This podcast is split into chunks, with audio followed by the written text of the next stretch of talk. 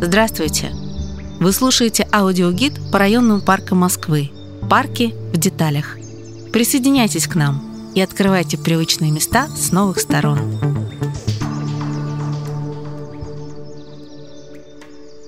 Сегодня мы познакомимся поближе с парком имени 50-летия октября. Прогулка может выйти долгой, ведь это один из самых крупных городских парков – его территория сопоставима с площадью парка Горького – более 100 гектаров. Неудивительно, что парк раскинулся на два соседних района – проспект Вернадского и Раменки.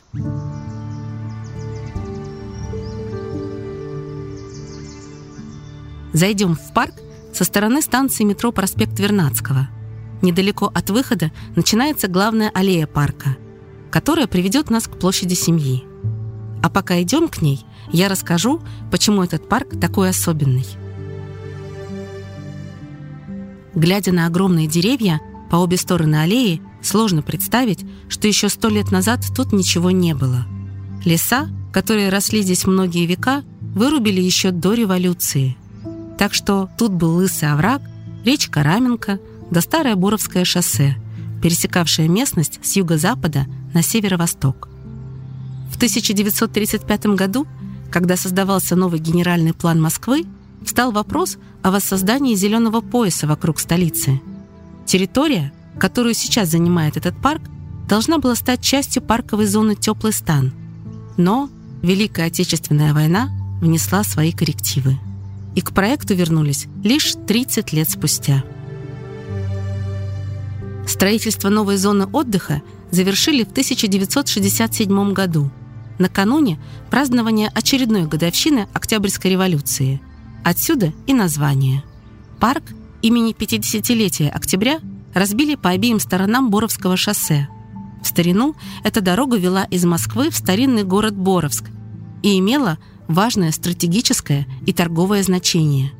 По этой же дороге в 1812 году отступали войска Наполеона, покидая пылающую Москву. Но в 60-е годы прошлого века, когда начали строить Московскую кольцевую автодорогу, Боровское шоссе внутри МКАД реорганизовали. Со временем эта часть дороги в пределах парка превратилась в аллею. Теперь по ней тоже можно проехать, но только на велосипеде или самокате. На месте Боровского шоссе от дома 22 по улице Удальцова до берега реки Раменки проложена велодорожка. Интересный факт о Раменке. Речка эта почти целиком спрятана в коллектор, а здесь выходит наружу. Само название реки происходит от старинных слов «раменье» и «рамень», что означает «густой лес возле поля». Но, как мы выяснили, с лесами тут расправились еще до революции. То, что зеленые насаждения парка – творение рук человеческих, лучше всего видно с высоты птичьего полета – если бы у нас была возможность взмыть вверх, мы бы сразу обратили внимание на необычное зрелище. Часть деревьев в парке образуют правильные кольца различного диаметра. Кольца разбросаны по всей территории парка, но лучше всего заметны в его северной части. Особенно красиво они смотрятся на осенних фото, когда становятся желтыми и багряными на фоне все еще зеленого газона. Есть версия, что такую круговую посадку сделали из практических соображений. Новый парк обрастал инфраструктурой постепенно, не за один год. Внутри этих колец в дальнейшем планировали организовывать зону отдыха, поэтому их оставили незасаженными, чтобы потом не пришлось вырубать. Если сравнивать архивные фото аэросъемки и современные, то видно, что внутри части колец действительно постепенно появились площадки – Детские, спортивные, прогулочные. Но те кольца, что остались нетронутыми, до сих пор дают пищу для размышлений любителям конспирологических теорий. От главной аллеи, по которой мы идем, справа отходит еще одна. На их развилке стоит Стелла. Она появилась здесь не так давно, в 2015-м. А вот березовая аллея за Стеллой гораздо старше – ее высадили ветераны партизанского движения Великой Отечественной войны в год основания парка. Она так и называется – аллея партизан Подмосковья. Длина ее впечатляет. почти полкилометра стройных рядов берез. Сейчас это одни из самых старых и высоких деревьев в парке. Аллея тянется почти до берега Раменки и заканчивается возле самой большой игровой зоны. Там оборудованы детские горки, домики, скалодром, тарзанка, есть комната матери и ребенка. Если нужно надолго занять детей в парке, то вам определенно туда. Двигаясь дальше по центральной аллее, мы вскоре оказываемся на площади семьи.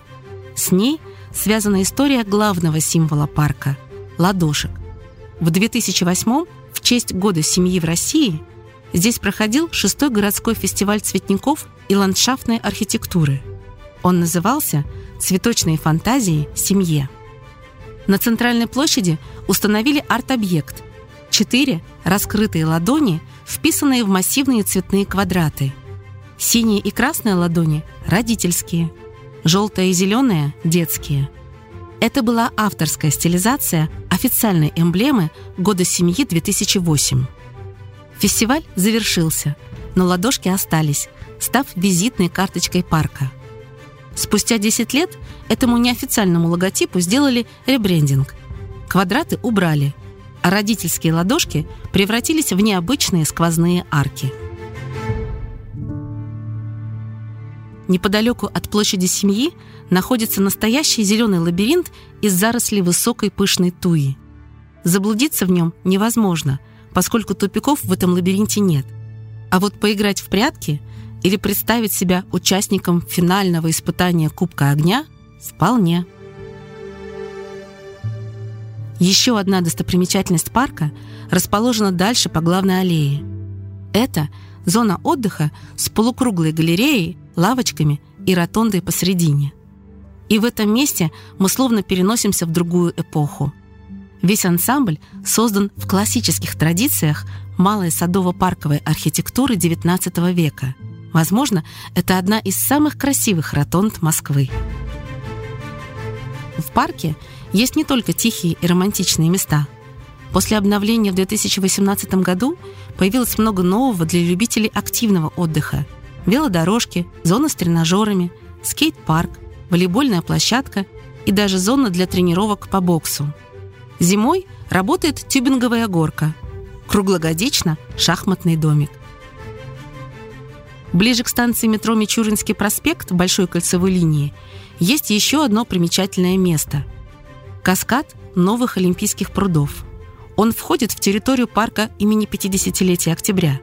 В конце 90-х здесь появилась новая Олимпийская деревня. Построенные дома и парк у водоема предназначались для участников первых всемирных юношеских игр, проходивших в Москве в 1998 году. Об этом сегодня напоминает необычная светлая ротонда на холме. Ее дизайн отличается от классического.